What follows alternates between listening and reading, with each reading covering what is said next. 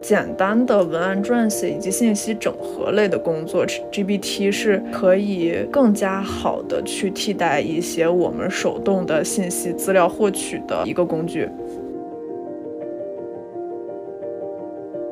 这样的话，我们就可以用一套有限的 skill set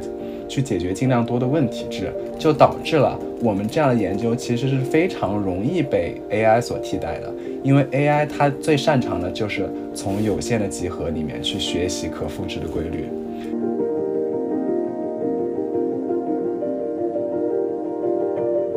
那么我们就可以用无代码的方式去编程这个世界，这个事情就变得非常的夸张。它就像是说，任何人他都已经。学会了编程这么一件看起来非常高大上的事儿了，就是我可以用自然语言来指挥 AI 帮我做一些以前可能有一些技术门槛，我还得找人来帮忙的事情。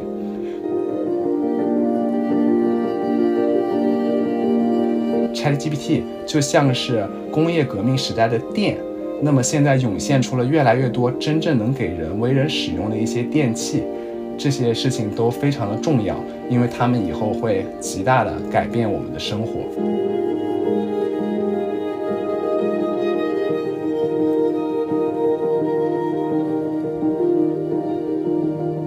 艺术家、诗人和画家，他们这些就固定化职业来说，这种职业是很容易能够在自己的这么一个创作中、理解中啊，去达到一个自我的这么认同和满足的。因为整个过程还是属于你能掌控，你能你能去回归到这么一个自己能够掌控、能够设计、能够去做的这么一个状态中。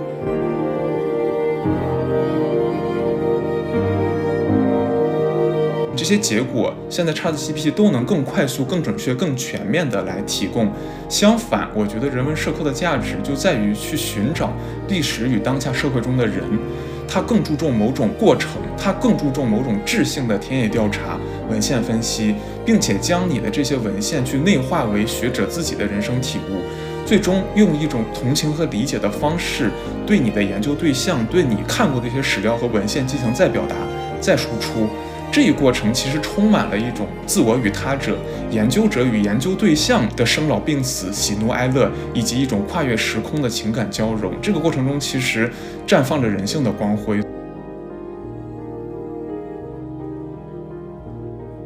否要更加强调人类对于我在哪、我从哪里来、我未来要到哪里去这种所谓哲学性的思考，这一点是更加的被提上到了议事日程上面。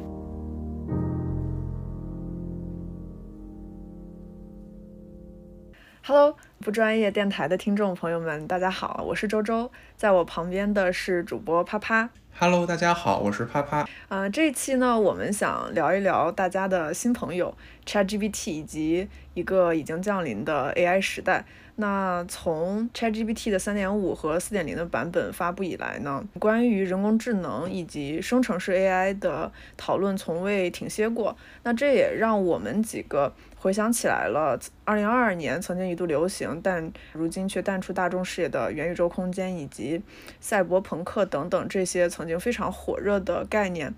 那么，其实我们这一期更想要关注的主旨是 ChatGPT 是否会走得更远，并且开启一个新的纪元，以及它对我们人类会产生的影响是什么？我们跟它的边界感到底在哪里？换句话说，ChatGPT 已经超越了非常多已有的一个人工智能的产品，它不再只是服务于人类的一个工具，而是深刻的影响了包括传播呀。啊，教育啊，创作设计等等这些诸多的领域，并由此成为一个契机，来促使我们更加重新的去反思人类社会既有的结构、社会分工方式，以及嗯，依托于现代工业和技术体系的思维方式以及行为选择。那这期我们邀请到的嘉宾是新华和雪阳，他们分别是做科技哲学以及人机交互的清华博士生。嗯，其实他们也各自对应了相应的群体。那雪阳是身处技术术研发的前线，而新华则是在技术的后方默默进行了哲思的一个同学。那我们希望能从这两个维度出发，在好奇心的驱使之下，让双方能够碰撞出对于 ChatGPT 不一样的认知。更重要的是，去讨论一下我们每一个微小的个体如何在 AI 的时代与技术交互共存，我们又如何透过新的技术去审视社会既有的运作模式。那雪阳和新华来跟大家打个招呼吧。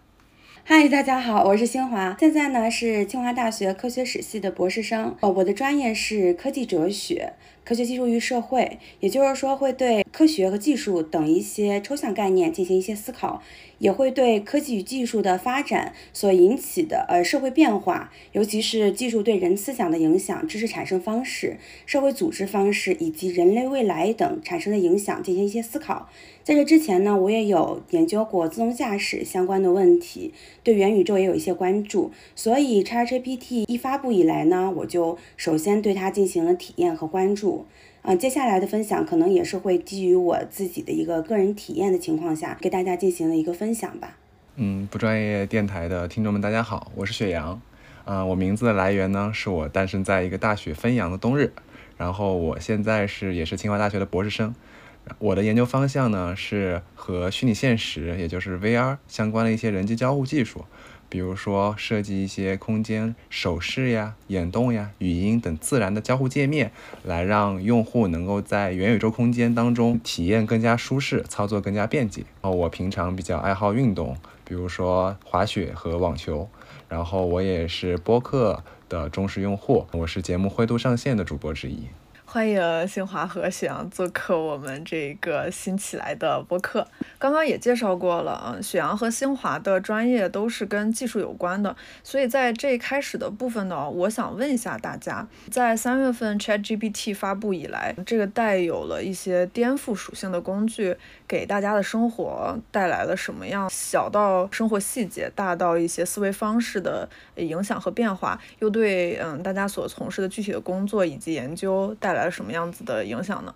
那先从我开始。其实我目前是互联网公司的产品经理，主要的工作就是跟业务啊、研发啊、测试、运营同学啊进行需求的沟通、产品设计、产品的宣贯以及数据复盘这一系列的工作。那其中这最主要的就是与人的沟通方式的一个呈现。那我最近和同事分享过的会使用 ChatGPT 的一些小的技巧，比如说，可能我们在日常生活当中啊，不太知道跟一个新认识的人如何去相处。比如说，这个可能是四十岁的研发大哥，然后发现他非常具有权威性，然后我不知道怎么样跟他进行接触，我就会去问 ChatGPT 这样的一个问题，先把这个人的行为特征描述一遍，然后。我会问他说，我应该如何在产品的工作当中跟他这样的人沟通，或者是说，还有一个场景就是在写工作 review 的时候，可能有很多东西不一定是你日常做的细节比较重要，而是说这个工作带给你什么样的收益，你在这里面是什么别人不可取代的一些价值，在这种。过程当中呢，我可能会先写一段话，然后同时我觉得它可能不够 fancy，我会告诉 ChatGPT 我说，请你帮我润色一下这段话，或者是以产品的角度来使我的工作更加的有收益。还有一种情况就是我们需要对它进行一些翻译，然后我发现 ChatGPT 的翻译实际上是比很多翻译软件要更加智能的。这两个呢，是我作为一个互联网产品经理我会使用到的。呃，ChatGPT 的两个场景。那同时，作为一个传媒毕业生和传媒人，可能还涉及到一些内容生产上的一些灵感来源的问题。比如说，作为一个小红书博主，我可能会告诉他说，在某某某领域想生成一个什么样子的小红书文案，请你给我一些思路。然后告诉他说，请你模仿小红书的画画风来进行这个文案的生产。然后，或者是，嗯，在日常生活中，比如说我想出去旅游。那我可能会告诉他说，我是一个在这个城市有过什么样经验，或者是我是初来者，或者是我已经在这个城市旅游过几遍了。然后呢，我想让他替我生成三天两夜的一个旅行攻略。然后我发现 ChatGPT 它给的答案其实是比小红书要更加的有说服力，也更加的让你知道在每一个环节它的特色是什么，然后值不值得去。同时，我还可以告诉他说，你生成的第一版答案我不是很满意，然后我的要求。求可能是你给我更加 local 的体验，或者是说我想把一个旅游地点给替换掉，然后它就会帮我生成一个几乎是可以我立马分享给别人的一个旅行攻略。它成为了我们生活和工作的一个小的助手。从这些体验里面，我们会发现，其实简单的文案撰写以及信息整合类的工作，GPT 是可以。更加好的去替代一些我们手动的信息资料获取的一个工具。对，因为周周也是在互联网公司做产品经理，他平时跟人打交道的机会也会更多一些，尤其是相对于我们做研究的学生或学者来说。周周举到的例子呢，就是作为一个生活的助手，而且这个助手主要是在文字、语言以及沟通方面能够代替已有的一个思考过程。能够起到一个很大的注意。那我其实很好奇，清华，因为你是做这个技术哲学的，你算是人文社科的一个准的科班生。这个新的技术的出现，对于你自己的学术研究，或者是你的文献阅读啊，会有怎样的影响呢？嗯，对我而言呢，我的这种危机感可能会更加强烈一点，因为作为一个文科的博士生啊，嗯，实际上我的生活的一个很大方面都是跟学术非常相关。但是 ChatGPT 出现之后呢，它其实是对我的一个学术上的一个做学术、研究学术以及自身在这个研究的过程中呢，带来了一个很大的冲击啊。我就是那种非常。担心他会取代我的那一类人哈，但是当然这个担心呢归担心，我并不会反对他的一个进行啊，因为我知道这个技术的发展也无可阻止。那其实我之所以会有强的危机意识呢，主要是来源于我自己对他的一个体验。比如说我会也我也会像周周一样呢，在上面让他给我进行英文的一个润色啦、改写啦，或者说让他进行翻译，还有就是我的最文献的一个阅读。并且现在呢，有一个 PDF 的那种衍生产品，然后我们可以把这个文献呢整个扔进去，让它给你总结。它的一个对文献的一个搜索、整合以及这个分析的能力非常强。对于我们这些研究者而言，是它很好的做到了第一步。因为实际上在它产生之前，我们都会说，研究者在一开始，你如何设置关键词进行搜索，如何去对这些搜索的东西进行整合，如何按照你的理解对它进行啊排序，或者说一个分析，这其实是能够体现这个学者能力的一个第一步。然后呢，这个 ChatGPT 产生之后，它其实是弥平了这个因为第一步所产生的这么一个能力的差。所以就是说，它产生之后，对于我们大部分学者来说，你的工作的要求，或者说是你对你这个研究的要求，有了很大的一个提升。我们就是第一步的一个综述分析。或者说一个信息的整合已经不再需要，可能未来哈，现在可能他的回答呃并不见得是那么的让我们十分满意，但是未来我相信他肯定会随着他的一个发展会更加全面、更加的深入。在这之后呢，可能就对我整个的研究思路造成了很大的影响。未来呢，我可能就会在这个搜索文献进行总和的训练上呢，可能会很大的减少，而是去训练自己如何在 ChatGPT 之上的，或者说它之外的那些它不能目前还不能涉及的地方，我对它进行一些理解，或者说一些自己的工作吧。但这实际上呢，也导向了另一个问题，就是它需要我们不断的去提升自我的能力，然后更加优于它。其实也一定程度上带来了我们当下所讨论的非常火的一个问题，就是卷的一个问题。它其实是一个被动加主动的卷，这可能是一个很大的一个挑战。嗯。确实，对于人文社科学者来说，ChatGPT 在文献的搜索整合这个方面，确实要比人类这个速度啊、质量啊，然后整合的这个效率啊，都要高很多。但其实我自己是学历史的，我个人是觉得 ChatGPT 当然在这些文献的整理方面是对我们的一个冲击，它其实是一种危机感。但这个危机感，它其实反过来逼促我们去思考：如果说我们的这些工作能够在某一天被机器、被人工智能所代替，那你人文社科学者你自己的本身的价值，你这个学科的价值到底在哪里？哪些是你作为一个人去研究人类社会这一过程中它它所不可替代的东西？所以从这方面来说，我觉得 ChatGPT 对于人文社科是一个特别特别好的机遇，因为在文献分析、搜集、整合的。这个整个的过程中，ChatGPT 它的优势是它能快速的提供一个结果，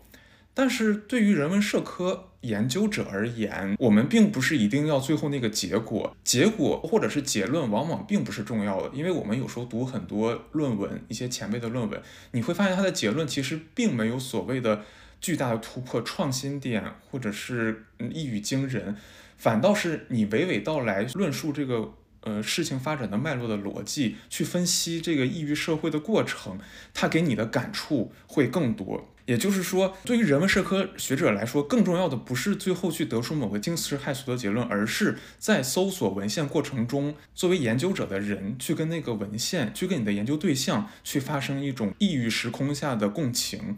跟他进行一个长时间的相处对话。其实就像你在跟你的研究对象度过一个蜜月期，你没有这个蜜月期，你可能没法酝酿出你们未来最终的这个爱情的结晶。那换句话来说，ChatGPT 能让我们再次思考，我们可能不能再以某种单一的创新性标准，尤其是国内经常用理工科的考核标准来考核文科的追求结果和结论的情况。因为这些结果，现在 ChatGPT 都能更快速、更准确、更全面的来提供。相反，我觉得人文社科的价值就在于去寻找历史与当下社会中的人。它更注重某种过程，它更注重某种质性的田野调查、文献分析，并且将你的这些文献去内化为学者自己的人生体悟，最终用一种同情和理解的方式，对你的研究对象、对你看过的一些史料和文献进行再表达、再输出。这一过程其实充满了一种自我与他者、研究者与研究对象的生老病死、喜怒哀乐，以及一种跨越时空的情感交融。这个过程中其实绽放着人性的光辉，所以我觉得 ChatGPT 目前来说，反倒对于人文社科是一个很好的机遇，也是让我们重新去思考现代人类社会对于专业分工和学科分工体系下的它的利弊得失。好呀，那雪阳，要不你说说你这边的一些感受？对，其实，呃，我的话，我和新华其实有点，我们观点有点像，就是实际上我也是挺悲观的。前段时间啊，我还专门，嗯，对自己的学学术生涯的发展做了一点规划。实际上我就是做了一个脑图，我分析了一下，就是作为一个博士生，我需要重点培养的技能是什么，或者是我需要重点把我的精力放在哪些事情上面。然后最后我发现有四点吧。第一个实际上是发现 insight，就是呃我们做科研的话会经常需要去找方向嘛，也就是说定下来我们接下来一个项目的主题是什么，并且列出一个计划。那实际上就是要去找前人没有做过的一个点。或者是啊，前人做过，但是还是有挖掘空间的一个点。第二块呢，我觉得就是论文的撰写，嗯，包括其他材料的撰写了，比如说一些项目申请书，这里面实际上是有很多的技巧的。然后第三块是一些具体的技术工作，就比如说我作为一个计算机领域的一个研究者，我需要去提升我的编程能力，包括还有一些其他的一些工具的使用。最后一块呢，我觉得是沟通的交流，嗯，主要是一是对上。就是需要向导师汇报，向下呢，就是我可能会需要带一些呃我的师弟师妹们去一起完成一个项目，我就需要给他们去分发一些活呀，包括是管理整个项目的发展。然后我我盘了一下，我就会发现还挺悲观的。我一个一个说哈。就比如说，在找 insight，也就是找研究方向这一块，我发现我已经挺依赖 ChatGPT 了。就是我会直接去问他，问问他觉得这个领域当中有哪些具体的点可以去做，然后呢，他可能会给我一二三几条建议，我就真的会觉得蛮有道理的，好像这些点都是蛮有价值的方向。然后我会紧接着让他帮我细化这个想法，比如说让他列一个具体的可以做的 point，或者是一个具体的一个计划。然后他也列得挺好，的原因是因为他有足够的积累。就是你要知道，一个研究者的 insight 往往是来源于他阅读过大量的材料，他就能够，比如说在不同的文章当中找出来一些共性，以及这些文章没有做好的点是什么，就是没有涉及的领域是什么，他都做的特别好，这是我让我感到一个挺有危机感的事儿。至于论文撰写，我觉得他做的比我好多了。就比如说他写出来的英文，明显是水平比我高很多的。也就是说，我现在往往是我需要让他来帮我润色，包括是让他来帮我组织一些逻辑。然后至于技术工作呢，我主要是编程。我发现我现在编程上也很依赖 ChatGPT，就是我会直接让他去帮我写一些东西。然后我有的时候就是懒得去查看一些官方的文档，我也会发现他做的特别好，实际上我就变成了一个复制粘贴员了。当然，沟通交流这块，我觉得他暂时还不能代替我了。但是我也会问他一些技巧，比如说怎么样去和导师汇报项目，怎么样去呃给师弟师妹们制定一个工作计划，我也会去问他一些建议。所以我说实话，我还觉得挺有危机感的，就是好像我的几个关键技能吧，ChatGPT 做的都挺好。但是如果说呃我的价值在什么，那我觉得就是我会把这些很复合的性的，就是很呃复杂的一些技能组合起来，我知道。什么时候该去做什么样的一个事儿，我有这样的一个执行力，并且我能够比较清楚的知道，OK，我现在在这个阶段我应该做哪些事情。然后我觉得这个能力可能是暂时 ChatGPT 还没有办法代替我的，就是我的一个能动性吧，大概是这样。我感觉就是雪阳他这么一说，听众应该自己能发现，就是文科、人文社科和。嗯，理工科的研究范式还是有一些不同，所以 ChatGPT 它对应和取代的工作的种类也不同。因为刚才雪阳说的时候，我又在想，其实人文社科，尤其是传统的这个像文史哲的研究，他们比较强调学徒制。就是有点像一个老师傅把一个新生引进门，然后手把手的去教这个新生需要做什么。它就像一种古代的记忆一样，就历史学家的记忆嘛。马克·布洛赫说，去传授一些一些经验感悟。它其实是一种蛮传统的学科的，而且像历史学很多研究，你归根到底，其实你说起来它很简单，就是你去读史料，读前人的研究。发现你的问题，然后在此基础上开始你的研究，梳理这个过程，发现它其实特别简单，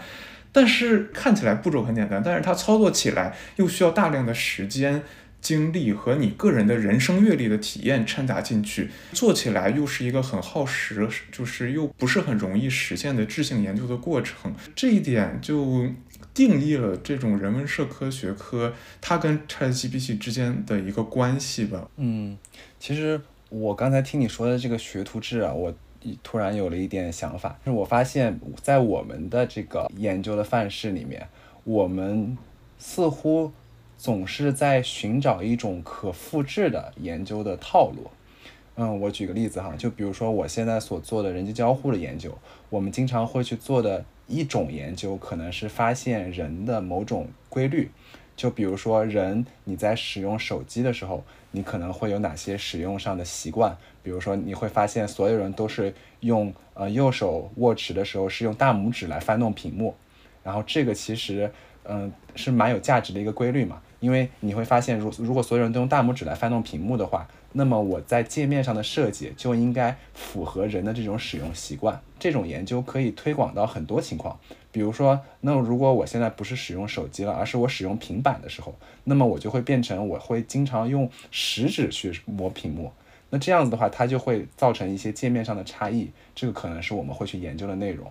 但是这样子的研究套路就可以拓展到很多篇文章，我们就会尽量保持这样的一种套路的可复制性。这样有什么好处呢？就是你可以用一样的方式去量产很多篇这样的文章。其实说有点说不好听一点，这有点像是某种复制或者说是灌水。但实际上在工程领技术领域哈，是经常会这么做的，因为这样的话我们就可以用一套有限的 skill set。去解决尽量多的问题，这个是我对于啊你刚才说的那个学徒制的看法。但是我会觉得，反而是这样一种可复制的性质，就导致了我们这样的研究其实是非常容易被 AI 所替代的。因为 AI 它最擅长的就是从有限的集合里面去学习可复制的规律。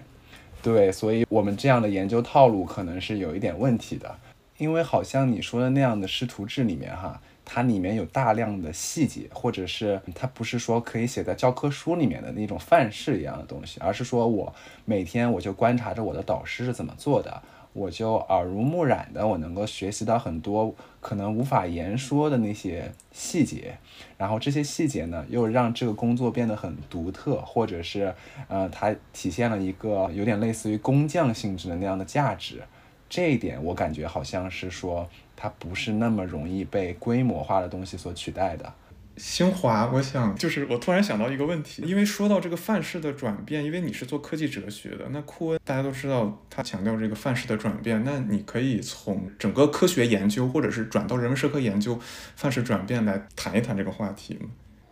嗯，实际上呢，我想说，就是虽然我跟啪啪都是人文社科的一个学生，但我觉得国内可能更加注重一个应试教育。实际上，我们现在的都是一个整个的应试教育产物，在我看来也并没有特别注重这个。学图纸也会有一些不可言说的东西，是需要你去耳濡目染的这么一种学习，确实如此。但实际上，我们对文科做真的就是在做研究的这些人，其实很多的人他所做的研究也并不是说啊无章可循的。但凡是有这种套路可循的，能够找到一些一定方法的，就像刚才雪阳说的那种，他其实未来都是会被代替的。当然。如果说真的要上升到说文理之间的一个冲击的话，那肯定理工科做的这些具体岗位啊，有有套路可循的这些岗位更多一些，他们被替代的可能性就会更大，或者说更先被替代。而对于文科生来说，他也是在有章可循，不错，但是他呢也会有很多思维发散的东西，会有很多真的彰显你人性最。自然最本然状态的一个东西，无论是你的这种直觉啦、悟性啦，还有你的这种呃你的沟通呐、连接这些方面，它可能有一个潜在的这个东西在里面，也就是我们平常所说的虚的东西，恰恰恰是这种虚的东西，才是我们在未来可能会。呃，把注意力更加转向的一个地方。关于呢，啪啪刚才说的那个范式的问题呢，确实是如此。如果用库恩的范式理论对这个进行分析的话，实际上情况也不会多么乐观。因为这库恩的范式理论强调的是一个不同的一个研究的一个方式。比如说范式，当它原来的范式所解决不了当下问题的时候，需要一个新范式来取代它。这个时候其实是范式的一个革命时期。当你走过了革命时期的时候，你很长一段时间都是一种范式的稳定期。在稳定期内呢，我们所做的一个工作，并不是说去寻找一个新的一个改革点、创新点去呃解决当下的问题，而是在这个新的范式下。趋于稳定，趋于对当下的一些问题进行一些讨论、一些研究，也就俗称为一个解谜的活动。如果用他的这种理论来进行分析的话，其实人文学科被代替的可能性也是很大的，因为我们大部分情况下不太可能会有人做出那种像爱因斯坦一样就是惊世骇俗的这么一个呃讨论。大部分的时候呢，我们都是。按部就班的在呃聚焦于当下的一个问题，文科本来它的一个判断标准就非常的多样，可能在不同的领域就是分科化之后，你都不知道别的领域在做什么，甚至你说别的领域做出一个什么惊世骇俗的，能够让你去觉得 OK 哎非常厉害的这么一个研究，这个可能性也是非常小的。所以如果从这一点来说呢，我觉得它替代你的可能性也很大。你可以问 Chat GPT 说，哎，关于这些方面，你可以给我一个新的 idea 吗？可能他的新的 i 新的 idea 比你的还好。就像雪阳说的，其实国外，因为我现在在这个加拿大进行一个访学嘛，所以我不确定其他国家，我只说我了解到的这个学校的阿尔伯特大学的这个呃一个研究方式，它其实也是，它会给你一个感觉，好像是你是一个新的一个点 idea，但是它实际上在做的一个论证研究，它都是非常分析化的，非常的一个给你一个。特定的套路的，所以如果呃新的这个技术产生之后，尤其四点零发布之后，我觉得它可能对我们来说，不见得说我们马上就没有工作去做了，也不是说我们就是说呃当下是马上就要被替代的，它可能会被替代的时间段会久一点，但是这也是能够让我们引起反思，确实也像那个啪啪说的一样，它其实也是一个啊。机遇的一个东西，可以让我们在自己的研究方式上，以及整个老师的一个教学的方式上进行重新的反思。我觉得有很多情况下，国内的对这么一个新的一个技术的一个过度的关注是没有问题，但是你对它的一个关注其实是一个好的事情，说明我们已经意识到了这个问题，我们可能对当下的这么一种呃教育模式也好，还有自己的一个研究方式也好。产生了很大的危机感，这能够促使我们去进行更好的一个改变吧。对这一点来说呢，我我也是挺赞同那个啪啪所说的，其实是一个机遇的东西。对，那我们聊了这么多关于 ChatGPT 跟自己学科之间的关系，那我就在想，嗯，现在这个 AIGC 的生成式 AI，它的突破就是它相较于 ChatGPT 三，它的真正的本质到底是什么呢？就是它有没有可能未来也能够取代像学徒制这种的人文社科的研究？还是请雪阳，就是能不能给我们从一个技术的角度来？阐释一下，就是 A I G C 的本质到底是什么？因为其实我们人文学科说半天，大多是跟技术保持着某种若即若离的距离，然后去远观，并不是真正在一线去实际的去设计、运用、操作。所以，就是对于我们来说，对这个方面还是想有一些深入的了解吧。对，然后我试着给大家能够比较直观的去理解一下，就是 A I G C 或者是 Chat G P T 背后的一个技术，它到底是怎么一回事儿吧。就是我觉得要理解 Chat G P T 的话，呃，就得从三个关键词入手吧，分别是预训练、大模型和生成性。呃，什么意思呢？就是先简单说一下整个，嗯，从深度学习时代以来，A I 人工智能在做的一个事情吧。就是它试图定义好一个输入和输出，然后并且呢，用数据驱动的方式来拟合出来一个从输入到输出之间的一个函数。举一个例子，就比如说我们可能希望说有一张图片，我们能够知道这个图片里面的内容是什么。比如说我拍了一张小狗的图片，那么我希望它给我的输出就是一个标签，一个小狗的标签。实际上，这个就是手机上的智能食物这个 APP 做的事情。但是，为什么只有 ChatGPT 大家感觉它是一个跃迁式的一个 AI 的进步呢？就是因为它涌现出来了一些传统的 AI 没有办法做到的事情。什么事情呢？就是它能够解决很多类型的问题，而不是我。人为的定义好一个输入输出，你就做好中间的事情就行了。就举个例子来说，我刚才说的那个，它只能做智能食物这一件事。但是我们现在可以看到，ChatGPT 它既可以帮你写诗作画，也能够帮你制定一个日程表，它甚至可以呃帮你写作业呀，或者是写代码，它就具有了一个通用人工智能的性质。它背后的一个技术原理，就是因为它的模型足够大。就是它用了一个非常大的一个参数量来做了一个预训练好的模型。这个预训练的意思就是说，我提前喂给它大量的数据。那对于 ChatGPT 来说，就是大量的语料，几万人标注的一些语料数据，然后呢，让这一个具有呃非常高参数量的一个大模型去学习。那最终它能够得到一个什么样的效果呢？就是 OK，我基于你一个 prompt 已经有的 A、B、C 这三个单词呢，我紧接着在后面我生成出来一个 D 来回应你的这个 A、B、C，所以这个就是它的第三个关键词，就是生成性。我通过你给我的一个 prompt，我能够生成出来一一段内容，但这个生成出来的东西它并不是已经预定义好的一个输入输出，而是说我模型去理解你给我的问题所产生的输出。这个理解这个关键词就特别的重要，就是说我以前的 AI 它更像是说，OK，你帮我定义好输入和输出，你帮我定义好我的输入是一张图片，我的输出呢是对于这个图片的一个描述一个标签，那么我就做中间这个事情。但是他在做这个事情的时候，他并不能理解他在做的这件事情，他只是说 OK。我根据你给我的数据，我能拟合出来一个这样的一个 function，一个函数。那现在这个生成性的模型它就不一样了，它能够理解你对它进行的提问，并且在于它理解的基础上呢，回应你合适的内容。所以这个就是它涌现出来的这个生成性的这个魅力，背后呢就来自于它是一个由大量数据所预训练的一个大模型，大概是这样子的一个事情。刚才雪阳提的这个生成性人工智能嘛，我觉得讲的特别的清楚。但是其实我还是有一点问题，就是可能 GPT 存在也已经有一段时间了，但是这个 Chat GPT 可能是再加了一个人机交互的这么一个一个界面吧。那你说的这个呃生成式的人工智能 AIGC，它这个生成性，它会随着我要跟它的一个互动，然后有更好的一个逻辑或者方式。去给出一些答案吗？还是说这个训练的模型，就你说大量数据的训练是已经给到它了，它只会从那里去进行重新整合？嗯呃，这是一个很好的问题。就是我们在跟它互动的这个过程，实际上也就是我们在跟 ChatGPT 聊天的这个过程当中呢，ChatGPT 本身的模型并没有任何变化，它的那个模型还是它通过大量语料所预训练好的一个大模型。那么为什么我们会感觉到有一种跟它互动的感觉呢？是因为我们每次在跟它交流的时候，我们的那个 prompt 就变成了我们之前跟它的所有的对话的记录，加上我新问它的这一句。这一整段的内容都会作为我这一次询问 ChatGPT 的那个 prompt，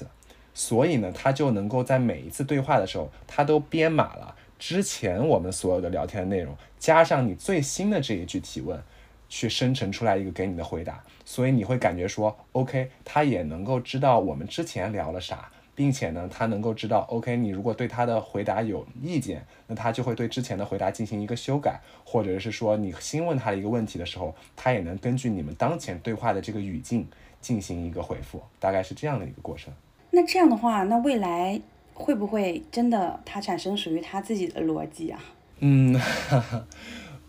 这个逻辑我理解的是你说的那个可能是一个更高层的，就比如说它有没有可能成为一个智能。它产生自己的思想，产生自己的动机，那这个是不能够确定的问题，也是大家都在争论的一个问题吧。这也是 ChatGPT 为什么这么迷人的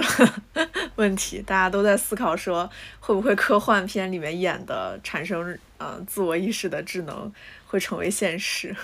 那其实这个地方我也有一些想问的问题，就是它现在因为基于这个 large 呃 language model 现在能有的这些能力，我们能不能给它做一个大致的划分？就是它现在什么样的事情，这个大语言模型它能做，然后什么样的事情它是不能做的？那我觉得大概是这样，这是我的一个理解哈，就是我认为说我们去框定一个 ChatGPT 能力边界，就是它能与不能，我们就得先认识到它是一个 large language model，它是一个语言模型，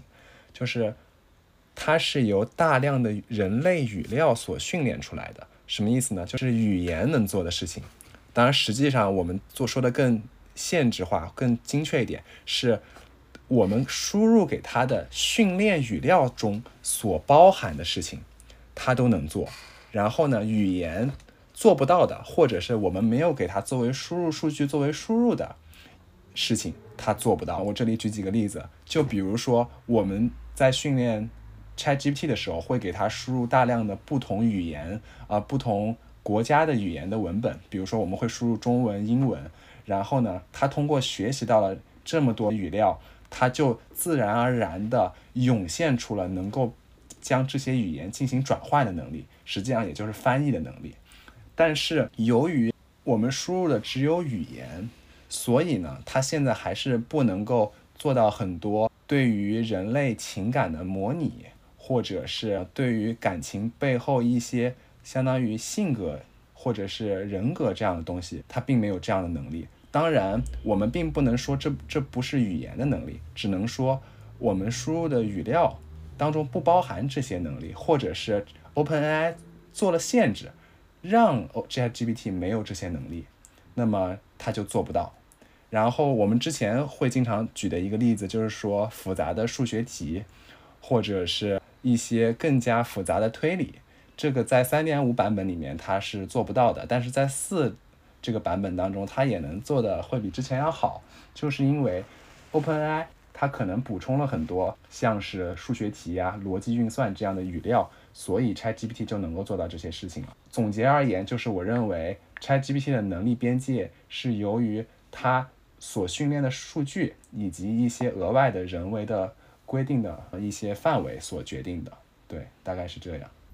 我想到了一个比喻，不知道可不可以，就是。ChatGPT 现在就是理解为是一个机器版的霍金，就是他可能是瘫坐在那，就假设他可能直接也失明了，就是看不见，然后闻不到，然后没有行动，没有触觉，没有感，但是他的脑子高度运转，然后我们跟他输入的东西，他会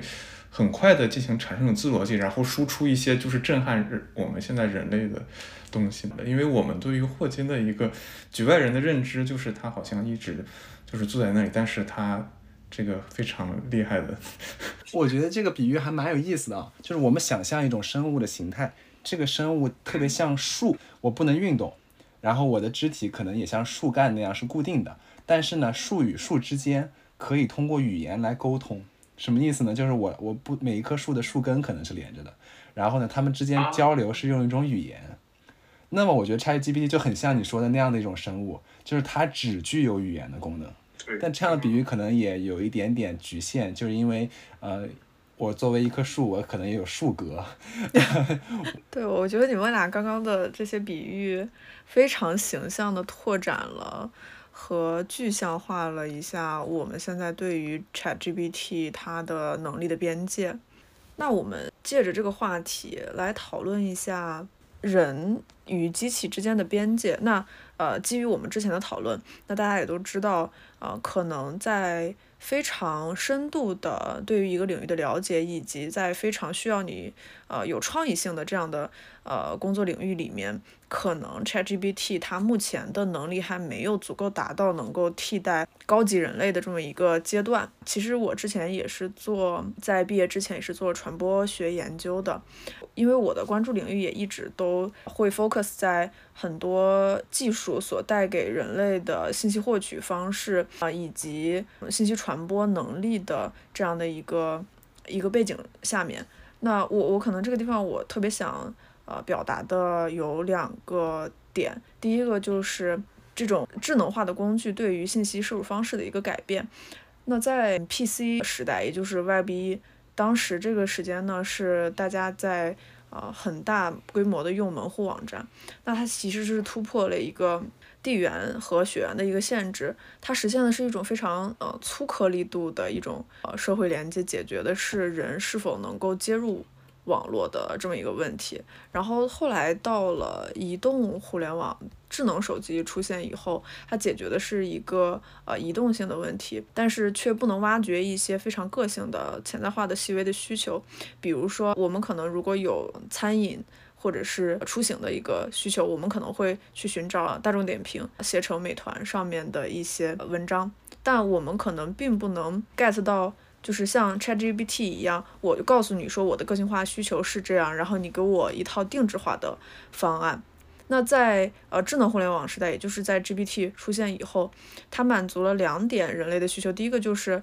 满足了很多个性化的肠胃需求。第二个是生成式的人工智能能够完成对于人类认知的一个模拟，去解决更细致的内生需求。比如说，可能很多 ChatGPT 用户他会把 GPT 当成一个陪伴型的聊天模拟人的状态，去会告诉他我的很多想法，然后去啊倾诉给他，然后并且他能甚至能够给你提供一些。基于我以上的对话来给我讲一个睡前故事，来让我更好的去睡觉，这样的一种场景。然后同时，它还解决了以前我们可能要在呃不同的平台上面去呃进行一些信息的检索，但现在它就只是提供一个入口，我们就可以直接从这个入口输入我想要的东西，它能直接的省去你在多个平台跳转还有信息整合的这样的一个时间，来直接获取到的一个答案。这是我想说的智能。互联网 ChatGPT 它的出现对于人类信息摄取方式的一个改变。那第二个事情就是可能会消除一部分的所谓的知识沟。也就实现了一种传播权力的下沉。为什么这么说呢？在 PC 互联网的时代呢，当时门户网站上的很多信息只只局限于某一专业领域。这个时候呢，更多的是一些社会精英，就是在某一领域已经做出突出贡献，或者是有一定的积累的一些所谓的大 V 来分享传播。那这个时候呢？可能更多的局限在是一些社会中上层的人士去传播信息。那进入到移动互联网的时代，由于技术的普及。那社交平台和短视频的技术，呃，突破了一些话语表达的一种精英的霸权，呃，极大的降低了内容生产和社会表达的门槛。也就是说，所谓的 UGC 的内容会在互联网上传播的更加的广泛。那在智能互联时代，ChatGPT 突破了资源使用和整合层面的一些能力的局限，使得每一个人都在理论上可以在一种社会平均线以上的语义表达和资源动员能力进行呃社会性的内容生产和传播对话。那这其实就是一种对于我以前所谓的这种支沟的一种弥合。也就是说，可能每一个人都能够。嗯，突破一些由于以前专业知识或者是技能掌握的不均，导致呃个体实践受限的这样的一种状况，然后进一步的驱使着社会传播权力的下沉。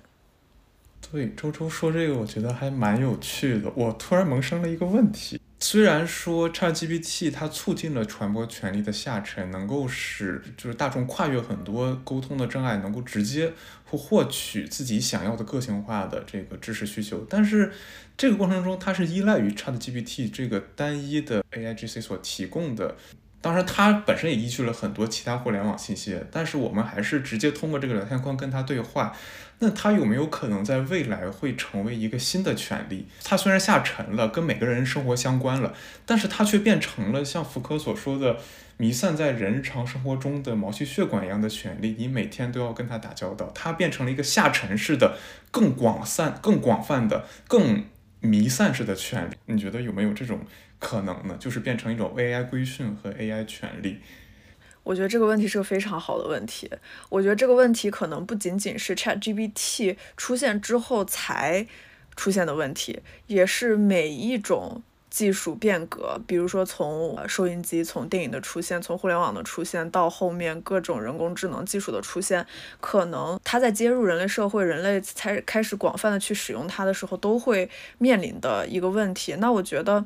其实，首先这个问题跟每一个人使用 ChatGPT 的方式有关，然后其次是我们可能还是会需要从制度层面，或者是从一些社会制约的层面来对这种技术的应用来进行一个监管。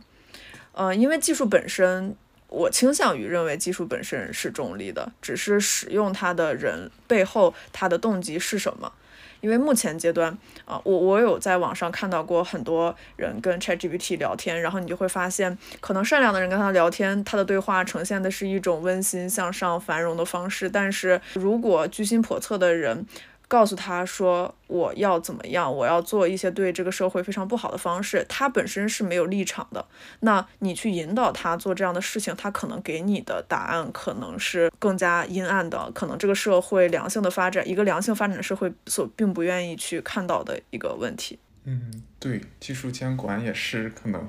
未来国家应该需要非常重视的一个方面了，因为 AI 时代其实已经。到来了，而不是说我们还要等待它的到来，或许必须要直面和拥抱这个时代。那雪阳，你本身也是做人工智能交互方面的，这个过程就会引入很多人与技术、人与机器、人与人工智能之间的关系。那从你的这个研究角度，你觉得就是怎么来看待这个 ChatGPT 这个问题呢？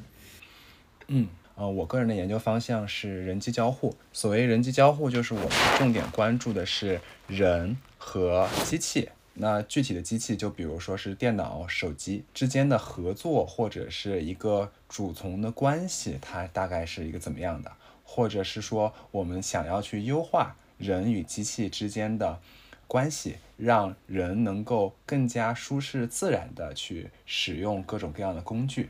那现在。ChatGPT 的时代，那我们重点的研究的一个课题就是人和 AI 之间的关系。人是怎么样利用 AI 来让他们的生活变得更加便捷，让工作变得更加高效的？人是怎么和 AI 协作的？这个是我们重点关注的一个话题。所以，我个人其实对于 AI 时代的到来是非常的兴奋的，因为我觉得这对于我们研究交互的人来说是一个巨大的机会，就是。呃，有人就说嘛，AI 它不仅是一场技术革命，它也是一场人机交互的界面革命。以往的界面，大家熟悉的可能是，比如说像手机这样的一个触屏界面，或者是你使用电脑，你点击电脑桌面上的各种啊图形符号的这样的一个图形界面。其实，在 ChatGPT 到来的时候，我们就可以关注到有一场交互范式的转变，就是我们从图形界面和触屏界面这样一个。似乎仍然有一些麻烦，与人有一些距离，是需要一些专业知识才能操纵的这样的一个交互范式，转移到了自然语言的这样的一个界面。这个转变是非常巨大的。像阿里的总裁他就说，现在所有手机上的软件都值得在 AI 时代重新去写一遍，因为我们人和他们交互的方式发生了变化。以前你点一个外卖，你可能需要先点进去美团这样一个 APP，然后你点击美团外卖，你再选择你想要吃的一个店。然后呢，你去下单。那未来在 ChatGPT 的辅助下，你可能直接就对着你的手机说，呃，我现在饿了，附近有什么比较好吃的外卖？它就会跟你语音交互。然后呢，他就问你你要吃什么，要不要下单？你就跟他说话就好了。他的语言的理解能力完全可以支持这样子的一个自然语言交互，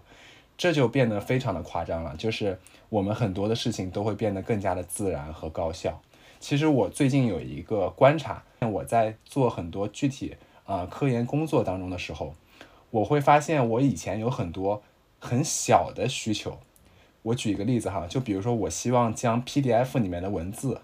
转化成呃 Word 文档，或者是做类似的这样的事情的时候，有的时候这种小事情它是很麻烦的，我需要可能自己去写一个程序，或者是我从网上专门找一个服务去做这件事儿。但是有了 ChatGPT 之后呢，我就直接跟他说就好了呀。我现在可能需要做一个什么样的格式转换，它就能帮我完成。换句话来说，现在的对话，也就是自然语言的对话，就变成了一种编程，一种我能够实现一个我具体需求的一个过程。那么我们就可以用无代码的方式去编程这个世界，这个事情就变得非常的夸张。它就像是说，任何人他都已经。学会了编程这么一件看起来非常高大上的事儿了，就是我可以用自然语言来指挥 AI 帮我做一些以前可能有一些技术门槛，我还得找人来帮忙的事情。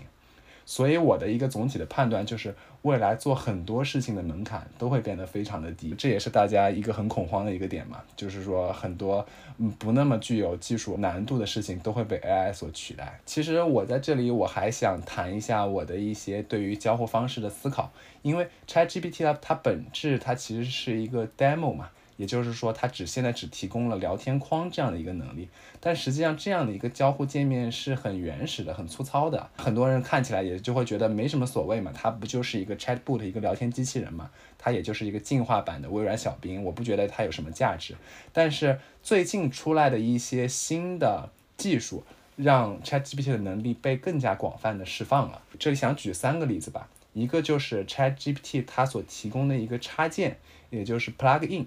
它能够干什么呢？它能够让你这个 ChatGPT 的这个模型与很多真实场景的数据进行实时连接。我举一个例子，实际上是 New Bing 这个搜索引擎，ChatGPT 和我一个真实的数据的搜索引擎结合之后，它就解决了一个很很重要的问题，就是我所输出的内容，它是基于互联网上真实数据所生成的了，它就不再是像以前饱受诟病的啊 AI 总是在瞎编一些内容。这个事情就让它的数据变得可信了，或者是说我能够跟真实场景做融合了，这是一一个很重要的方向。然后另外一个点就是 Microsoft 微软他们所提出的 Copilot 的这一个思想，就是我拓展我的自然语言交互到各种各样生产力工具当中，比如说我写代码的时候可能会用 GitHub，那我有 GitHub Copilot，我通过自然语言我就可以让它生成代码。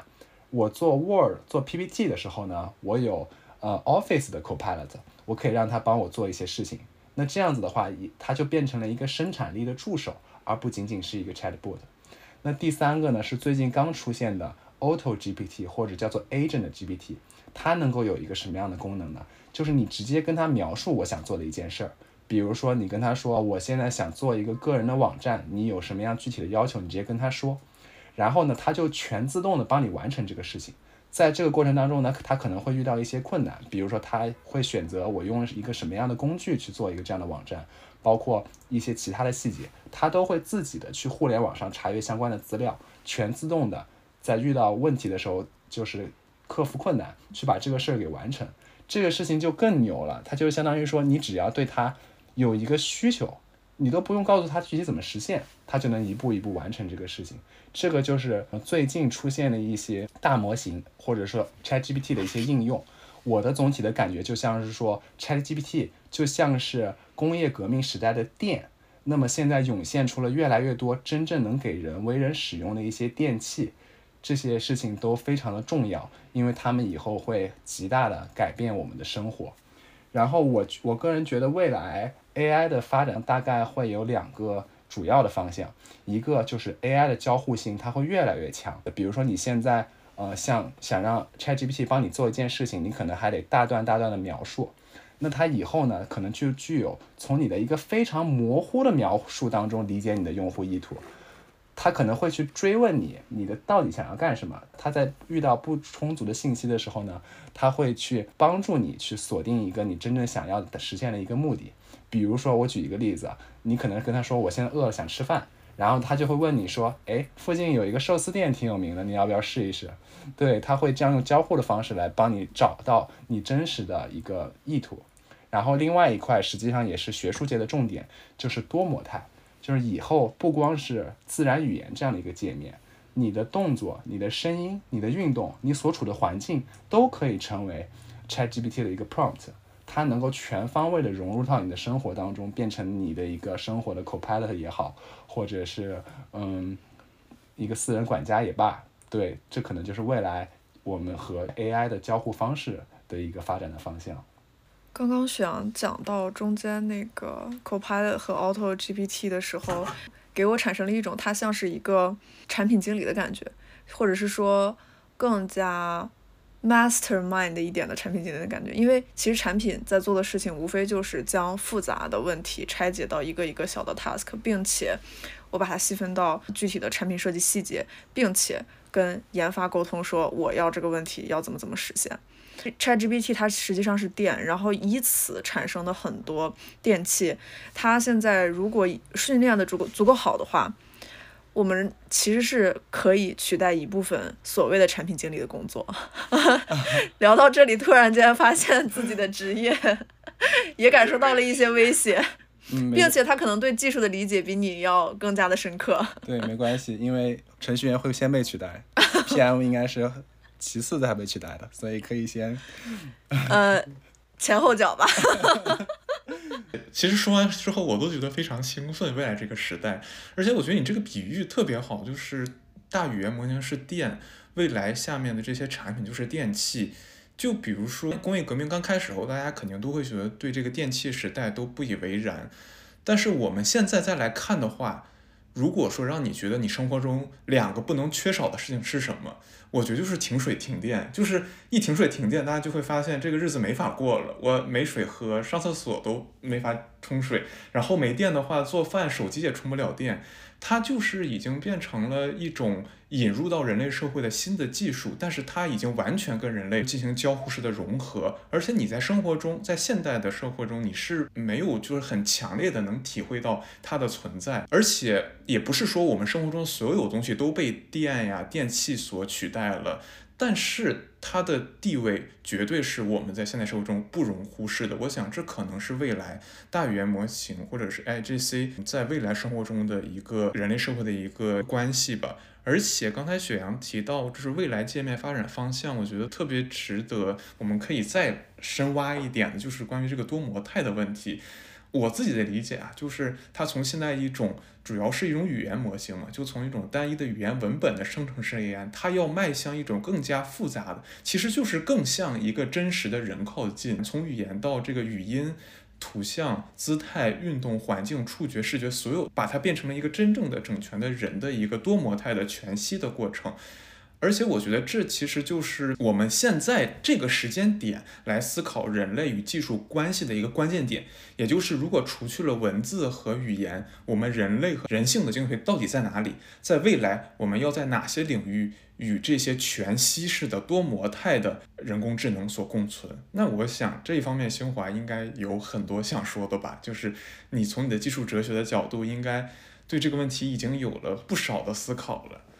刚才就是听到雪阳哈聊了一下这个技术上的一个多模态的这么一个未来的一个方向，然后其实呢也是会让我内心觉得说是哎呀。好惶恐。但是呢，除此之外呢，我还是比较坚信人很多东西是不可以被机器所替代的。首先，第一个呢，就是接着雪阳的这个多模态呢，我聊一点关于人的一个一个认知的一个过程。我们在整个认知的过程中呢，是在不断的建构自己的这么一个认知模型的认知模式。我们是如何去建构这个认知模式呢？恰恰呢，是通过我们的各种器官的调动、各种情绪的调动，以及甚至是我们对过去的这么一个记忆，整个个我们现在的一个状态，实际上也是一个生成性的哈。当然也要用生成性这个词，就是它也是一个生成性，一个涌现。我们整个的认知是全方位调动我们的呃感官、情绪，呃当下的一个呃一个一个情景，以及过去的回忆，这么一个综合的过程形成的这么一个认知的。呃，所以就这个方面来说呢，我觉得这个 AI 可能还暂时并不会啊取代掉这个人类的这么一个认知的模型。可能你会说，呃，它可以通过跟你的互动，考察你的环境，考察你的情形，考察你的呃姿态、图像、表情、动作去进行一个生成。但是实际上呢，这个生成它并不能真的能够，我不确定，但是我觉得说它是没法代替到人类的这么一个认知的。因为我们人类的认知是很难从你各方面外在所表现出来的东西来判断它的生成认知的过程，恰恰是一个内部由内而外的这么一个自发的过程啊。其实，在这一块呢，我比较想讲一下梅洛庞蒂的这么一个认知形式。梅洛庞蒂呢是一个法国的哲学家，他其实是产生在一个科学的一个呃因果的一个刺激反应的认知之后，以及这个格式塔心理学就心理学的这么一个认知的一个呃思考模型之后，他其实是觉得说我们。的认知呢，并不是像你给他一个刺激，他给你一个反应这么简单的一个形式，而是说我们就是跟当下世界这么一个活生生的一个交流，就是把认知的一个整个的一个要害放到一个身体上。他说的这个身体不仅仅是我们所理解的那个 body 的东西，而是说整个你的灵魂、你的认知、你的知识、你的所有的情情绪、感官，一切都融合在身体中，因为我们的身体是直接与世界相接触交融的。所以呢，我们的认知是通过身体去进行的。那从这一个方面来说，我还是就是坚定认为这个 AI 是就是这一方面是不可取代的。那么说到这个不可取代，那肯定是因为我们也能发现，它其实是能取代我们很多东西的。其实这在我们技术哲学上有一个专业的一个一个讨论，它其实是一个造成了一个技术失业的问题。第一次工业革命之后呢，其实这个技术性失业就是一直伴随着我们的。第一次工业革命呢，所给我们带来的就是机器取代这么一个人的一个劳动力。然后呢，我们为了反抗这个机器的存在，呃，包括去进行去打砸机器啊，这种卢德主义的发生，还有说就抵抗，就是举行运动啊，抵抗机器的一个呃进入。但实际上最后呢，还是机器进入了。他们之所以抵抗这个技术进入，是因为说是害怕机器呢，就是取代了我们的人的劳动啊。实际上，这个呢，第一次工业革命，包括我们在 ChatGPT 之前所产生的这个一个机器的一个替代，在我看来，实际上都是有一个呃可以补偿的一个模式的，就是说机器它或者说技术它给你造成了失业的同时，它产生了一个大量的岗位，这个大大量的岗位呢，能够补充上原来被取消掉的那个岗位，它其实是一个长期来看的平衡的状态。但是这个整个的 ChatGPT 产生之后呢，我很焦虑的一个原因是，也是因为它技术性补偿不会再存在了，因为显然它的一个取代是全方位的，各行各业各种形态它都会进行一个取代。那这样的话，它其实能够创造的一个岗位是远远小于你的这么一个替取代的这么一个过程的。所以，其实我觉得未来这个一定是一个全面的这个 AI 的时代。嗯，对于这个失业的问题，那可能是一个永久性的失业问题。我们只能说是在这个新的技术产生之后，去寻找新的一个痛点。当然，未来肯定还是会一个新的稳态，但只不过是跟原来会有一个很大的差别。其实呢，对于这个这个技术会取代人类呢，很多的一些学者也进行了一个讨论。法国的这个哲学家斯蒂格勒就说，人的知识呢，人的认知，它其实是分为三个阶段的，一个是关于记忆的认知。包括刚才这个啪啪说的是一个师徒制的一个认知，第二个呢是一个我们如何生活的一个认知，第三个就是说关于理性知识，就是我们智力的这么一个认知。而随着这个机器的发展呢，它其实是一个会一个不断的一个替代的过程。首先是它对我们的一个记忆知识的一个替代，机器可以帮你干很多的事情，不需要你来做了。第二个就是关于我们如何去生活的这么一个状态的替代，比如说下班之后呢，我们大家很多的人。所采取的一个放松的形式是什么？就不说我们哈，大部分的人，据我了解，大概都是刷刷短视频，然后购购物、淘淘宝。其实。我们去跳出这个思维模式去想，是什么造成了这么一个大家的这么一个趋普遍化的这么一个状态？其实是一个技术，是资本主义时代下的一个技术，它给你创造了一种看似可以选择的，但实际上不能选择。它已经给你创造一个大的牢笼，让你在整个牢笼之下进行了一个微小的选择。这就是你如何生活的这么一个状态。你把它交给他了，我怎么样生活，我也不用去思考了。斯蒂格勒他是用一个专门的词语，就是无产阶级化。他这个无产阶级实际上是承袭马克思的，但它并不是表示说啊我们的一个贫穷状态的无产阶级，而是说我们人的这么一个平庸化，这么一个没有思考性，就是无私化。我们已经不想去怎去思考怎么样去生活，或者怎么样去规划了，就交给机器吧，它来帮我们处理吧，而且处理的也很好。那么最高级的就是一个呃智力的一个取代，而 ChatGPT GPT 的出现呢，恰恰代表了它能够对我们的智力进行取代。很多的文字性的工作或者很多的一些任务，我们都不需要自己去思考，我该去如何完成了，可能交给他，他都能跟我们完成，对吧？其实这也是一个非常一个可怕的问题哈。再说大一点的话，整个的资本主义时代，资本和技术合谋的时代，我们每个人好像都在越来越成为一个螺丝钉的一个状态，越来越趋向于这个平庸化。其实 ChatGPT 的出现呢，确实好像看起来我们的状态越来越。呃，倾向于好像斯蒂格勒所预测的那样，但是呢，它真的是像啪啪刚才就之前所提到的一个机遇的东西。那我们呢，有有一个什么的状态是属于我们自己所独特的呢？我觉得就是恰恰是人的这么具有的一个，首先是刚才提到的人的这个认知，这个认知状态，它想取代你，可能是一个非常缓慢的过程，或者说是呃。需要很长时间的，所以任何跟你的认知、你的认知相关的这么一些事情，是我们所独有的。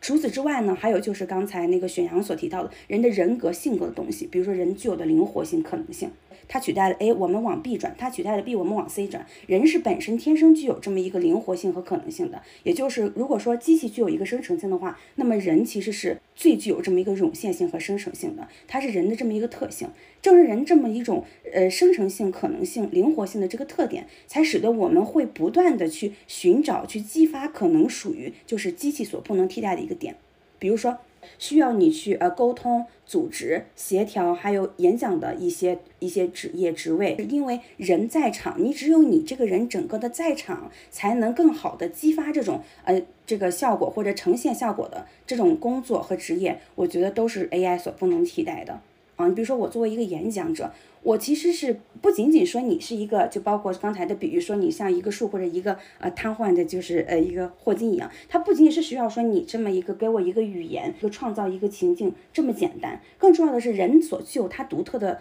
呃感染力或者一个人性人格，哎，你恰恰是在通过他的演讲，他自己这个语各种语言呀、动作形式全方位的一个展现，哎，调动了你的这么一个情绪，也就所谓的人独特一种情绪。当调动你的情绪时候，你才会有更多的参与性，你才能产生更多的诶，原来有有原来所设想所不可能产生的一个新东西。我们所说的这种哎直觉的东西，这种想象力的东西，这种理性的能力的东西，都是在这种状态性其实迸发的。无论是这个是无论是理科还是文科啊，它都是在这个人的这种状态下去激发的啊。包括你说你提供的这么一些啊情绪的价值啊，情感的价值啊，你当然你可以说 AI 也可以给我提供这个情绪价值啊。最重要的一点是，他给你提供这些情情绪价值，是不是跟你所需要的有一个人能够积极的给你一个进行反馈的情绪价值是很相关的，就是说能够替代的。就像我们就举一个简单的例子，就像谈恋爱一样，可能我们找到一个另一半，哎，你可能觉得 A 呀、B 呀、C 呀这些，包括你有很多前男友、前女友，他们可能实际上你要说真的很大的差别，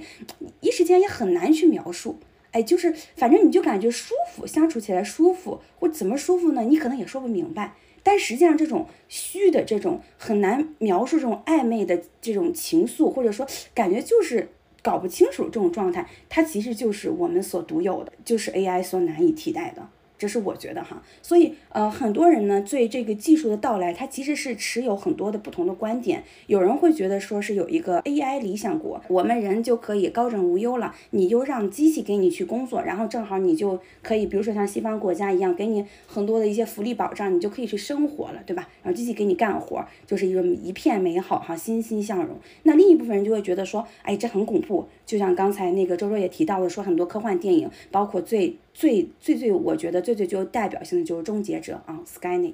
就是它肯定会生成自我意识，把人类给灭绝。就是我们机器到来非常恐怖，我们必须暂停它的一个未来的一个发展。其实这两种观点在我看来都有道理，但是都并并不全面。我个人觉得呢，未来我们人与机器的关系是一种赛博格的状态。一定是人与机器的一个不停的融合，不停的交融。当然，你不说机器，那肯定会觉得说好像是一个实体，跟你独立于我之外的一个东西。你就说是技术。那你看，我们现在跟技术也是非常融合了。比如说，我平常戴个眼镜，我我我获取一个知识，我先通过互联网或者说搜索引擎去找一找这个东西到底是什么，然后再形成了自我认知。通过我的认知，我再获取自己这个自己需要的，其实是一个双方的一个互动的状态。这个呢是有一个专门的名词叫做赛博格。赛博格呢就是指人与技术这种原生的这么一种像交融在一起的这种状态。其实这个才是我觉得是我们未来时代可能最可能发生的。它替代不了你的东西存在，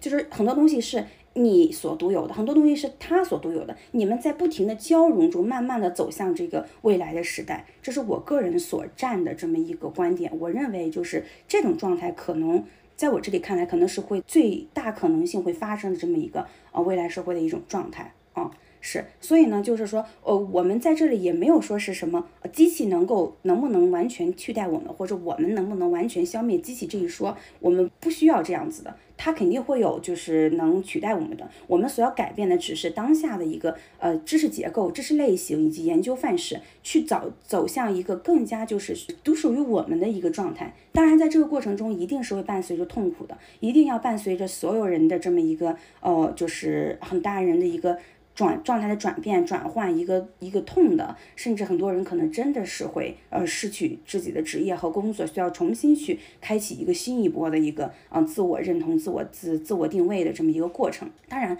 这个过程呢，其实跟整个跟就是跟我们个人来说呢，有很大的关系啊。自我可以开启这个就是自我的呃培训、自我的一个培养吧，就是一个呃对自由的一个知识的一个追求，不同的一个理解方式。更需要我们社会的一个共同努力，因为其实实际上我们改变的就是不仅仅是一点的东西，当然很多还有包括一些有些很多那些教育行业会说他对他的一个教育上的一个冲击，对也是很重要的。还有各种这个社会其他职业、其他领域的人的一个大家的一个共同反思。因为就目前来说，就当下我们这种大部分情况下，要是真的现在马上有一天假设明天后天 AI 就是这个 XGP 直接全方位大。方面的普遍的应用替代了你，很多人是会变成一个碌碌无为的一个非常不知道所以然的状态的，是因为我们在原来的这个培养下、理解下，我们很技能化、很实际化。那你很对你自我的定位、对你自我自己的认知，你其实很想跳出这个框架去思考，这个是需要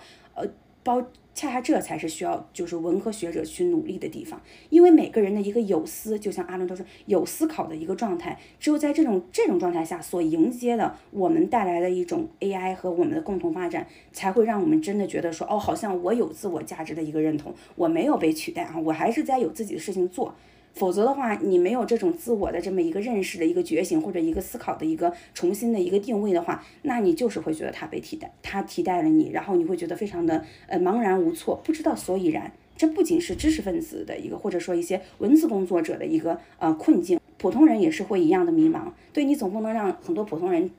没有工作之后就去刷短视频嘛，对不对？也不能说让我们就是觉得，哎，我们无无可用啊，怎么样的？这其实是一个人的一个一个存在感、价值感的一个很重要的体现。所以就这一点来说，我觉得它是非常就是这个。ChatGPT 出现是一个革命性的东西，它需要我们做好更多的准备。那当然，我觉得也不至于说到最后我们就是完全好像是就是无所用处。可能随着我们的一个时代社会结构的一个转变，我们多方面的多方的一个努力，我们会找到一个新的价值。这也是我所坚信的东西。我感觉我觉得新华的分享好棒，我好我有挺多问题想和你交流一下，因为我一直被一个问题所困惑，就是我们不管观观察第二次工业革命还是互联网科技革命哈，我们都会发现，虽然嗯科技的革命它杀死了一些职位，但是实际上它似乎还是创造了更多的职位的。比如说二次科技革命，它让马车夫失去工作了，但是出现了很多汽车司机。然后呢，三次科技革命呢，它让电话接线员没有工作了，但是出现了很多互联网上的一些新工作，比如说程序员这样子。但是我们现在啊，观察到现在，我们似乎感觉 AI 这次的革命，它只在杀死工作，但它似乎不创造出任何新的工作。当然，有可能有一些新的工作，比如说专门调教 AI 的调教师或者怎么样。但是那个都似乎是很未来的事情，嗯，我想就是请教一下你，为什么就是会有这种感觉呢？为什么这一次好像 AI 的革命它只杀死工作，但是不创造工作呢？嗯，这个问题我我会有这种感觉，是因为就像你刚才所讲的差的三点零、三点五、差的四点零，它可能从三点零、三点五、四点零这个过程，包括你说它的可能是一个发生了一个很大的变化。之前我们可能觉得说，好像只能在某一个领域去去训练它，它能产生这里。产生一个好的结果，产生一个结果。但是呢，随着你讲的这个通用人工智能的兴起，它可能真的是给它的一个一些基本的呃要素存在，它就能根据你的指令，或者说它自己的一个数据库的一个训练，随着时间的发展，它有越来越多的生成性啊、涌现性。在这个状态中呢，我觉得它其实是所能取代的岗位是越来越多。就我。我自己的局限的理解来说，我还不知道有哪些是会随着它能取代之后，我们会生成哪些大量的岗位。但是我显而易见的会感觉到，我们大量的岗位都会被它取代。就不光说是什么小说家，说做研究者，甚至说刚才说产品经理，就是还有一些其他的翻译者、润色者、文献综述的这些人，还包括老师，他可能很大量的去取代。当然不是这个取代，不是说我把你给消灭掉了，而是指原来一百个人的工作，他现在一个人借助一个 GPT 就可以完成，那那剩下的九十九个人，他不就是被取代了吗？对吧？但显而易见，我我好像很难以预料说，呃，随着这个 ChatGPT 的发展，它的越来越智能化，还有什么岗位也是说能够创造出大量的岗位来跟它就是呼应的？就像你看它如此智能，包括你说的这种训练师呀，或者说创造者，以就是写代码或者产生它的，可能也只需要很少量的人吧，大概不需要这么多的人就可以完成它。所以是因为这个我会有这么一个印象，当然我也不知道，因为我也嗯对技术不是很了解，或者说对未来也不是很怎么走，我也不是很确定。嗯，我想嗯说说我我的一个想法吧，就为什么它是一个非常具有高取代性而不具有一个创造性，就是对于职位而言啊，我会觉得它的原因是，就是我们以前的科技革命，不管是电的产生还是互联网的出现，它实际上都是帮人类去创建一些工具，那这些工具呢是帮助人类更好的工作，或者是我能提高工作效率，但是这一次的 AI 啊。它更像是说，我就能够取代你的脑力或者是智力劳动了。也就是说，我产生了一个更聪明的人。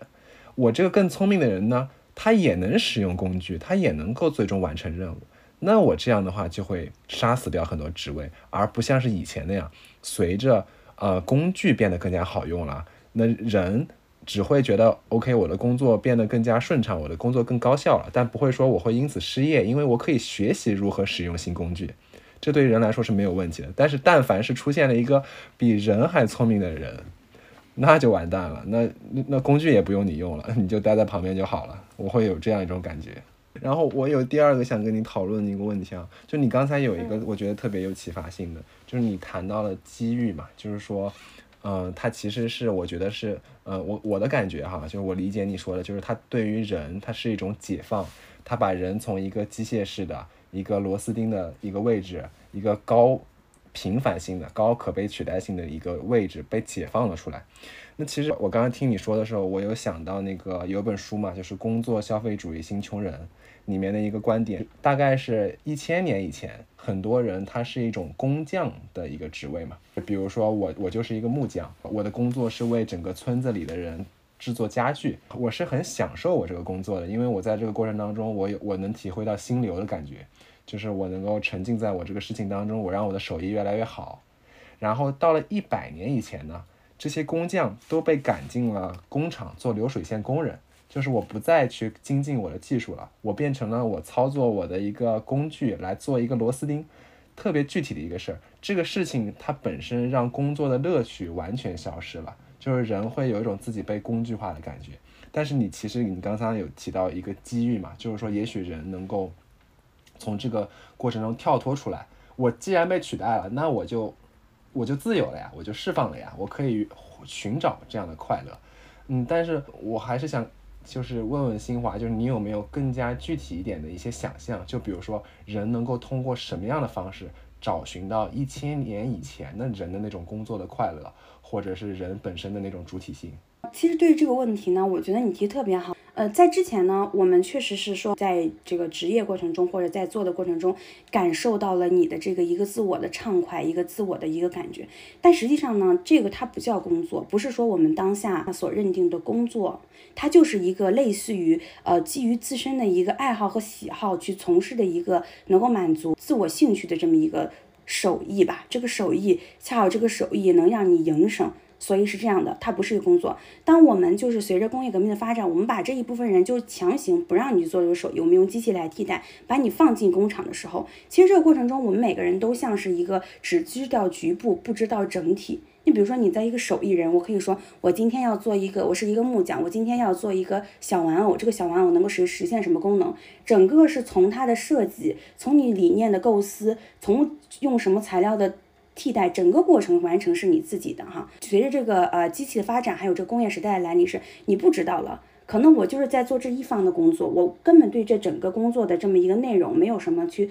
一个一个了解，或者我也不知道他到底是要做什么。就算我知道了，我也改变不了什么。至少我通过我当下的努力，我改变不了。我只是一个巨大环节中的一个小环节。那 AI 时代到来之后呢？我们能够从这种状态中去释放出来，不是说我们就不去做这种具体的工作了，而是指我们重新回到一种状态，像之前的那个样子，去能够对自己的一些行为进行反思，对吧？去去进行一些理解。有人说，其实 AI 也可以进行。画画了，就是他的画画甚至比你还好，但是我仍然会觉得艺术家、诗人和画家，他们这些就固定化职业来说，这种职业是很容易能够在自己的这么一个创作中、理解中啊，去达到一个自我的这么认同和满足的，因为整个过程还是属于你能掌控、你能你能去回归到这么一个自己能够掌控、能够设计、能够去做的这么一个状态中，当然。这些只是说被现代的一个呃观念下的一个固定的人。如果你说我是一个工程师，我是一个程序设计者，那我怎么办呢？你也可以啊，你你可以回归到自由之后，你就按照你自己的喜好去做一些，就是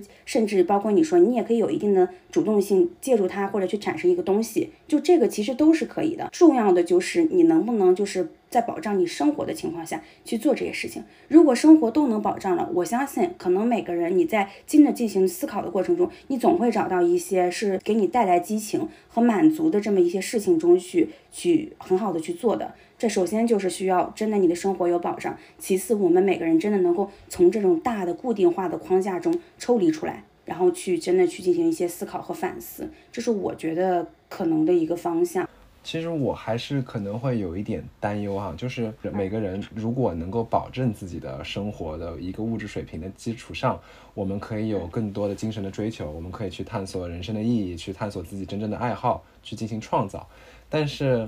如果我们要现在要讨论这个温饱问题哈，就是我想的是说，如果我们考虑到是普通人，其实你刚才也有提到嘛，就是说以后应试教育不再重要了，培养创造性更为重要。但是我还是有一点 concern，是说，如果就是对于普通人，那他们的创造性也没有那么强，至少是不如 ChatGPT 强。然后呢，他们如果能做的工作，就是会大概率被取代的那些工作。那我作为一个普通人，我应该如何自处呢？或者说，我怎么在这样的时代生存下去呢？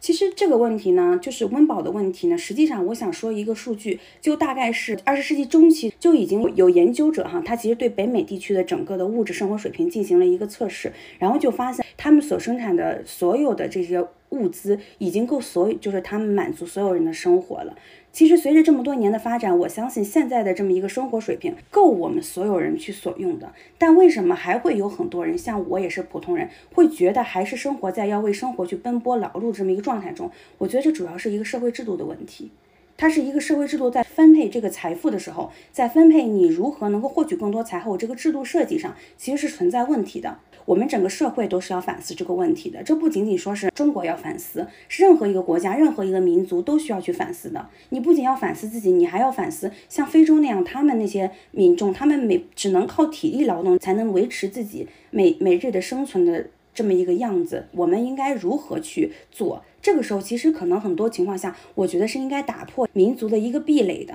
因为你要是想真的不被，就像我们所说的，你真的不被灭绝，你真的想要继续去存活下去，你肯定不能首先说是一个优胜劣汰，或者说是我就是按照现有的这个逻辑模型，或者是一个社会分配方式去保障一些呃有钱人的一些既定的利益吧。如果是这样的话，那肯定大部分的人是会处于一个活不下去的状态，他也一定会起来推翻这个当下的制度的。所以我觉得这个问题其实我也很难以回答，我也不太知道该怎么办。但是我总觉得还是需要整个社会去进行，就是真的是要重新去设计一些组织方式吧。我觉得这个很有启发，对，确实感觉像一下点到那个本质，就是它是一个结构性的问题。但我也会对这个很悲观，就是感觉大家现在都在强调是说，OK，我们现在有了 AI，那强者会变得更强，弱者会变得更弱。它似乎是更加加剧了这样的一个分化和不平等，但是有没有可能说 AI 反而变成了我们去重新啊设计我们整个社会工作方式的一个契机？这显然是一个值得思考，但是没有答案的问题。对，没错，这可能真的就像那个，可能是之前跟啪啪讨论过，他说的一个词“博弈”吧。这可能在当下就真的是需要一个博弈的一个过程，未来会怎么样，可能我们也不一定知道。但是我这正显得我们的今天的讨论，或者说我们这种参与更有意义，因为我们大部分人、普通人、一个平常人、一个小小的个体，我们参与到这些讨论当中，也许就会影响它的走向和发展。如果我们都漠不关心的话，那可能就是毫无征兆，我们就被赶入工厂了。所以这才是我觉得，就是未来的不确定性，才显得我们当下的讨论更有意义。对，回到话题本身，其实我刚刚在新华讲了好多问题里边，我都能找到一些想要去回应的点。就第一个是你刚刚说到那种意义上的，大家所谓的每天都在使用工具，使用一些，比如说每天都在刷抖音，然后就放弃自我的一种主动性的这种状态，可能就是所谓的一种单向度的人。就现代人在社会的压力下，可能确实是会觉得自己可能卷不赢。所以产生了一种所谓的想要躺平，想要让 ChatGPT 的出现来让自己变成一种电子宠物，就是它安排好我的每一步生活，然后我只需要去变成一只草履虫去执行就可以了。其实我觉得这种思想可能会稍微有一些危险，因为技术发展到后面，我们工具性的所谓的单纯的翻译、单纯的工具性的工作。可能最终的一个发展状态确实是会被取代的。那我们可能在未来的过程当中，作为人类，不管是作为精英人士，还是作为我们普通人，那可能都要去思考一个我的主动性、我的主体性、我最终想要实现的价值是什么的问题。那这个事情其实也是一定程度上的赋权了，就是赋能给了文科类的学生。在非常强调工具性的技能性的工作环境下，可能很多工科类的学生可能会非常的占有优势。但 ChatGPT 出现以后，可能工科类的学生他们是最先一批感受到这种危机感和替代感的存在的。那也就是说，可能在我们在未来的以后的发展过程当中，是否要更加强调人类对于我在哪、我从哪里来、我未来要到哪里去这种所谓哲学性的思考？这一点是更加的被提上到了议事日程上面。然后第二个就是一个非常老生常谈的话题，就是很多科幻电影都在会去强调说，为什么爱是永恒的？包括《星际穿越》在非常浩大的宇宙当中，它最后解决问题的方式还是说，父亲对女儿的爱能够穿越引力，能够去穿越物理规律，能够去改变一些在这么宏大当中，我能去发挥自己的作用。那其实这个跟刚刚新华所说的，我们怎么样在个人的 charisma 展现出来，能够去调动他者的情绪，能够去给对方人与人之间给予对方情绪价值，然后从而迸发出更多的灵感。那具体的例子就比如说，我们如果在跟别人产生亲密关系的时候啊，你真正产生爱意的那个瞬间，是一种没有来由的，我说不出为什么的，我就是喜欢你，我就是想跟你在一起的这种冲动。那这种东西可能是现在的 ChatGPT 所不能产生的东西。这个也是为什么很多文艺作品一直在强调和科幻作品当中一直都离不开的一个主题，就是所谓爱到底能做到什么。这个也是大家去关心的一个主旨所在。然后那最后一点就是回到刚刚你们俩讨论的最后的结尾，我们在 ChatGPT 已经卷到现在的这种状况之下。我们未来社会到底是怎么样的？我觉得这个真的是从理想主义的角度来说，可以去消除民族国家的壁垒，实现一种非常理想态的美美与共，天下大同。但我们也要意识到，就像隋阳所说，这是一个结构性的问题，这是一个分配的问题。那么最后最终决定很多事情的走向，可能还是